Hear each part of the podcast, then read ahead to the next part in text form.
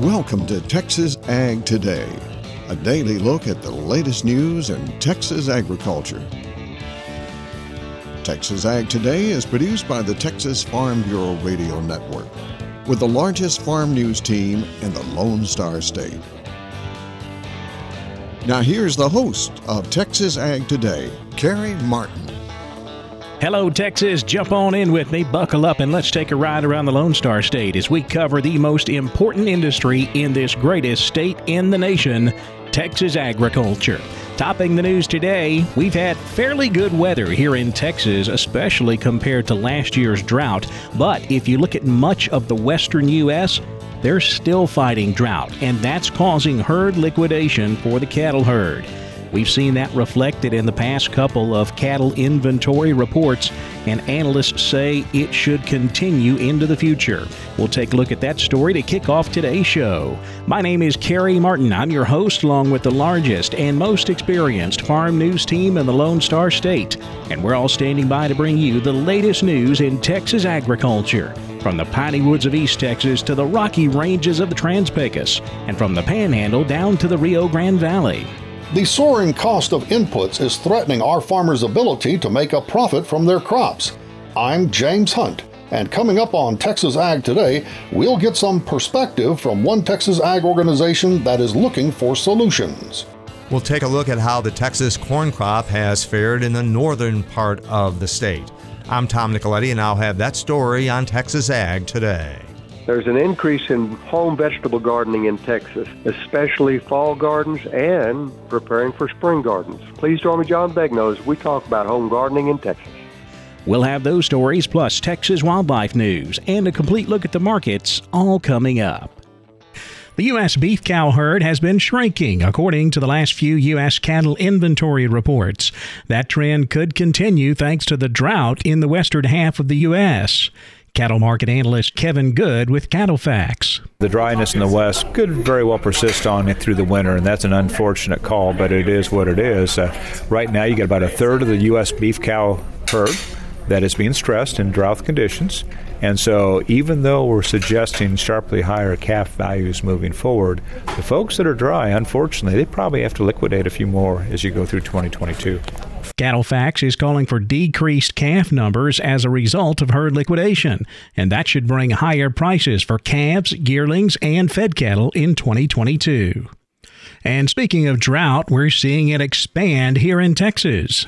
Despite recent rains across parts of Texas, there has been a rapid expansion of drought over the past week. According to the Texas Water Development Board, rainfall was excessive in some areas, but well below average for most of the state. Parts of Gonzales County in South Texas received 8 inches or more of rain this month. That's more than twice their average for this time of year. Nearly 6 inches of rain has fallen near Houston, but across the state, El Paso has only seen 6 tenths of an inch of rain this month. 15% of the state is now under moderate or worse drought. That's up 6 percentage points from last week's report. It's still 21 percentage points lower than last October. The Water Development Board notes this is the largest area of Texas impacted by drought since early June. Severe drought is now impacting parts of Carson, Collingsworth, Childress, Hardeman, and Foard counties. For the Texas Farm Bureau Radio Network, I'm Jessica Domel.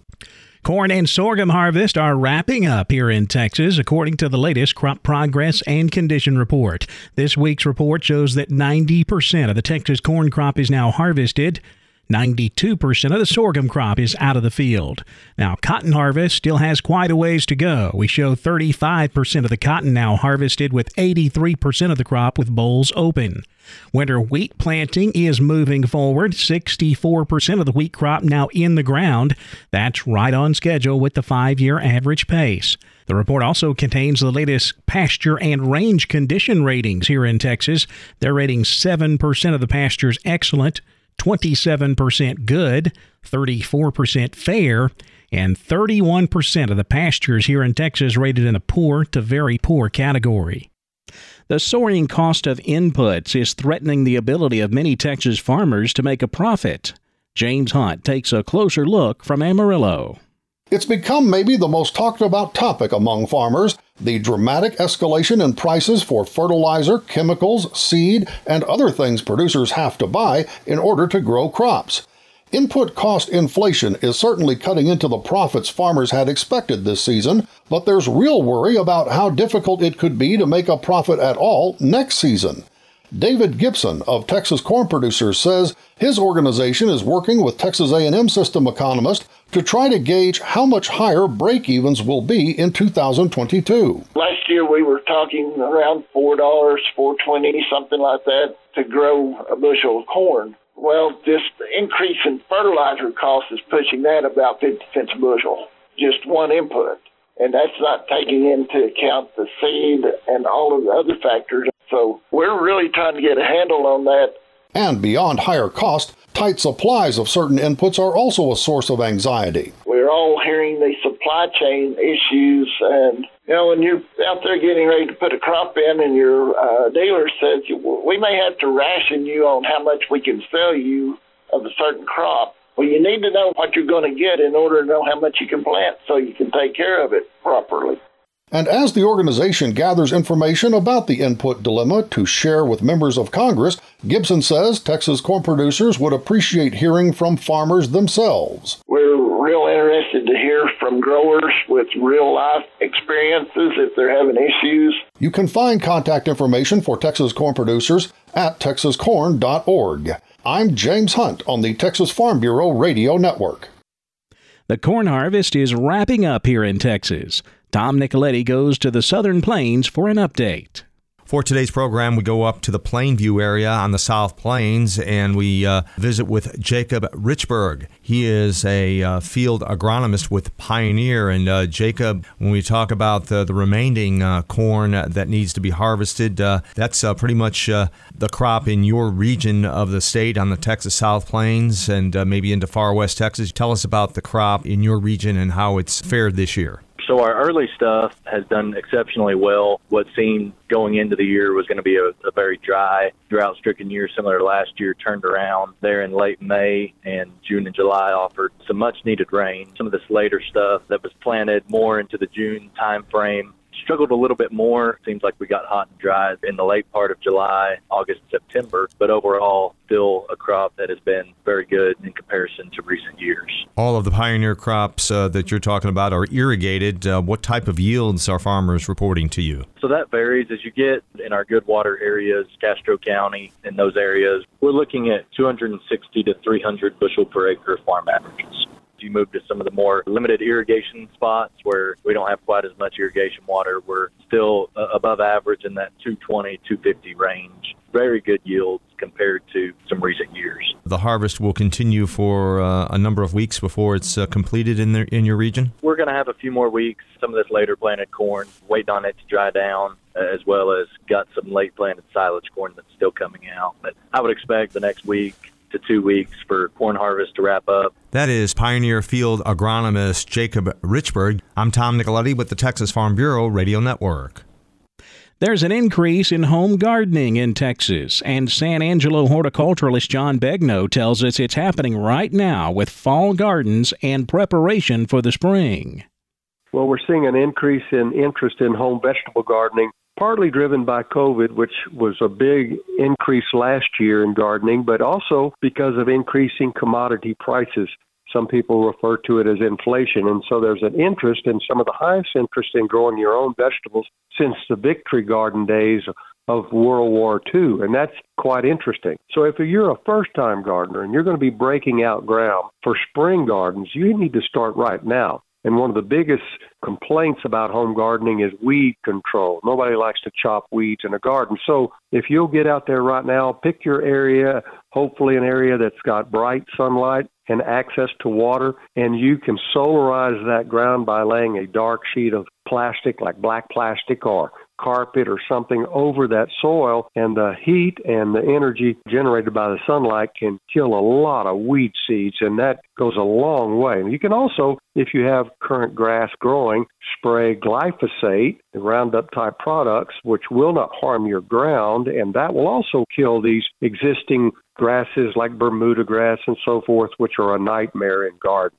Now, if you've already got ground ready to plant, we know that this is a great time of year for cool season vegetables. We know that lettuce and broccoli and some of those products are sometimes high in price, and we can kind of augment our our income by growing our own vegetables if you want to do that or, or just cut down on your budget expenses. Onions, radishes, carrots, things like that are easily grown in Texas gardens in the wintertime, but they're also some of the cheapest vegetables that you can purchase. So just think about that when you're going to be using your energy and water and time gardening. But now is a great time to plant not only transplants but seeds. And for next spring, go ahead and get that soil plowed up after you solarize it or get the weeds taken care of. Go ahead and plow it up, mix in some manure or organic matter, let it sit all winter, and it'll be ready to plant in March or April in Texas.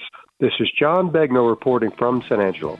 We are inching closer to the start of duck hunting season here in Texas. I'm Jessica Domel, and I'll have this season's forecast on Texas Ag today.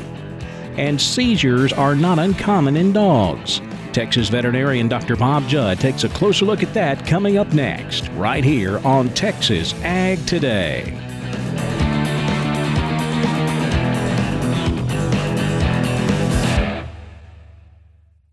In Texas, there's pea size hail and baseball size hail. Guess which one hit our house? We didn't even know where to begin, but we called our Texas Farm Bureau insurance agent, and he was so reassuring. He knew exactly what to do to get our house back into shape and our lives back to normal. Now, we're even more thankful for the roof over our heads. Visit Texas Farm Bureau Insurance today at tfbinsurance.com to insure your home for Texas size weather. Coverage and discounts are subject to qualifications and policy terms and may vary by situation. We're keeping you informed on everything happening in Texas agriculture on Texas Ag Today. Seizures are not uncommon in dogs. Dr. Bob Judd says most are related to a form of epilepsy. The first time you witness your dog seizuring can be pretty scary.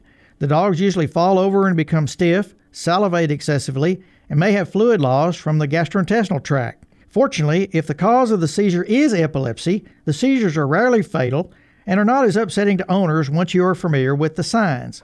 If the seizure is due to a toxin, then there's more concern not only because of the seizure, but of the underlying organ damage that can occur. Also, seizures due to epilepsy rarely last very long, whereas seizures due to poisoning can last a long time and can cause brain damage. We get many after hours calls with owners panicking because their pet is seizuring, and many times the seizures, if related to epilepsy, have stopped by the time we are able to return the call.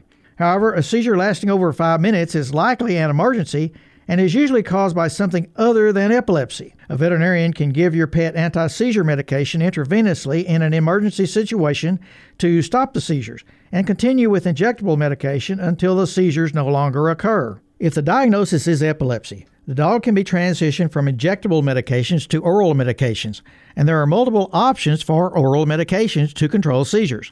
If a toxin is the cause of the seizures, then no more seizures may occur after hospitalization and the toxin has been cleared from the system. The question of when to start seizure medication with epilepsy is a common one and complicated. Long term seizure medication can potentially affect the liver, so blood work should be performed routinely to make sure no liver damage is occurring and the dosage of the drug is correct. I'm veterinarian Dr. Bob Judd. This is the Texas Farm Bureau Radio Network. Duck season season. Duck season. Rabbit fever. Duck season. Rabbit season. Rabbit season. Duck season. Rabbit season. I say it's duck season, and I say fire.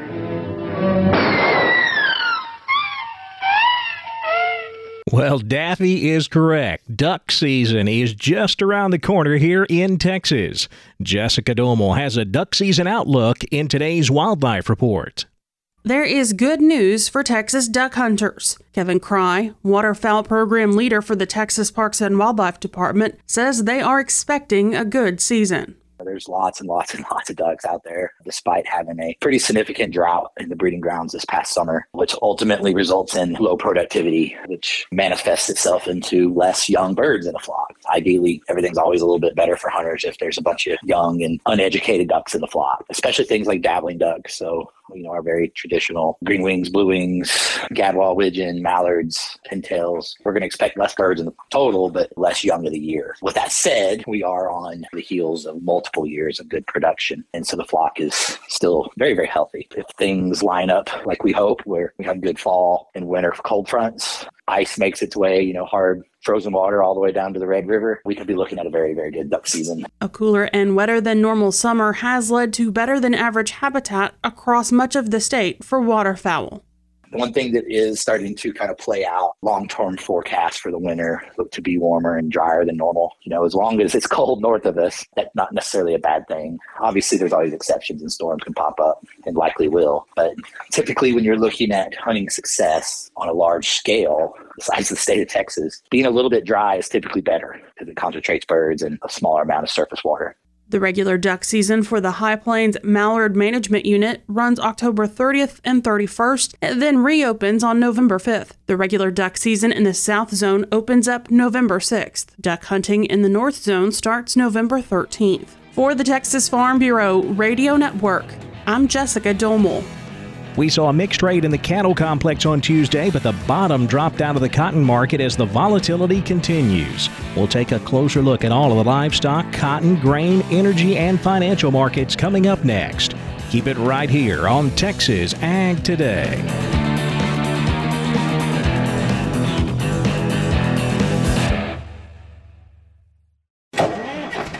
Truck drivers, if you're stuck on a railroad crossing, don't just sit there. It takes a freight train more than a mile to stop, even in an emergency. So by the time you hear this, it could be too late to save your truck and maybe your license or your life. Instead, immediately get out of your truck, away from the tracks, and call the number on the emergency sign at the crossing. That gives the railroad a chance to stop trains before they get to you. Always call the emergency number. It could save your truck, your license, and your life. Go to oli.org for info.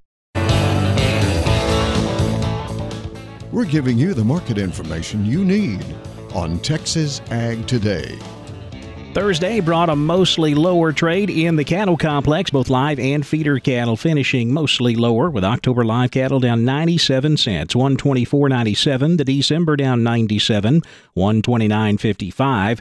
February live cattle down 82 cents at 134.77. The feeder market was lower on all except the nearby October. It's the very lightly traded contract that's just about to expire. It was up 32 cents, 156.25. November feeders down 27, 159.07. The January down 47 cents at 160 even. Cash fed cattle trade mostly steady this week. Most of our cash trade we've seen at 124 on a live basis, 196 dressed. The cattle that remain on the show list are priced at 126 and higher on live basis, 198 and higher dressed. Boxed beef was higher on Thursday. Choice up 44 cents at 280.47. Select up a dollar one at 263.81. Now let's check the auction barns. We're walking the pens with Larry Marble. Let's head to San Angelo. Talk to Benny Cox from Producers and Cargill. The auctioneer sold sheep and goats on Tuesday, sells cattle on Thursday. Benny, how did the sheep and goats sale go?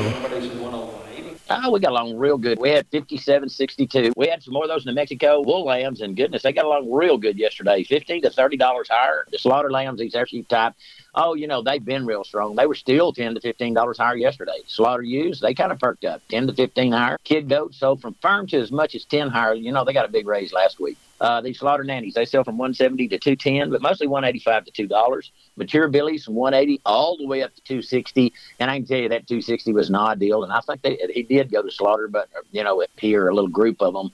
But a realistic figure on those is kind of 220 to 240 on those things. Uh, the wool feeder lamb sold in a range from 222 all the way up to 336 on some little things. Uh, the slaughter lambs, the hair sheep type, uh, lightweights, uh, 280 all the way up to 362. Uh, the heavyweights, you know, and I break that at 80, 220 all the way up to 298. With some of these little feeder uh, things, you know, they had to go to the pen because they were real light, bring up to high, as high as 405. Uh, the slaughter ewes, 90 to 146, but mostly 107 to 122.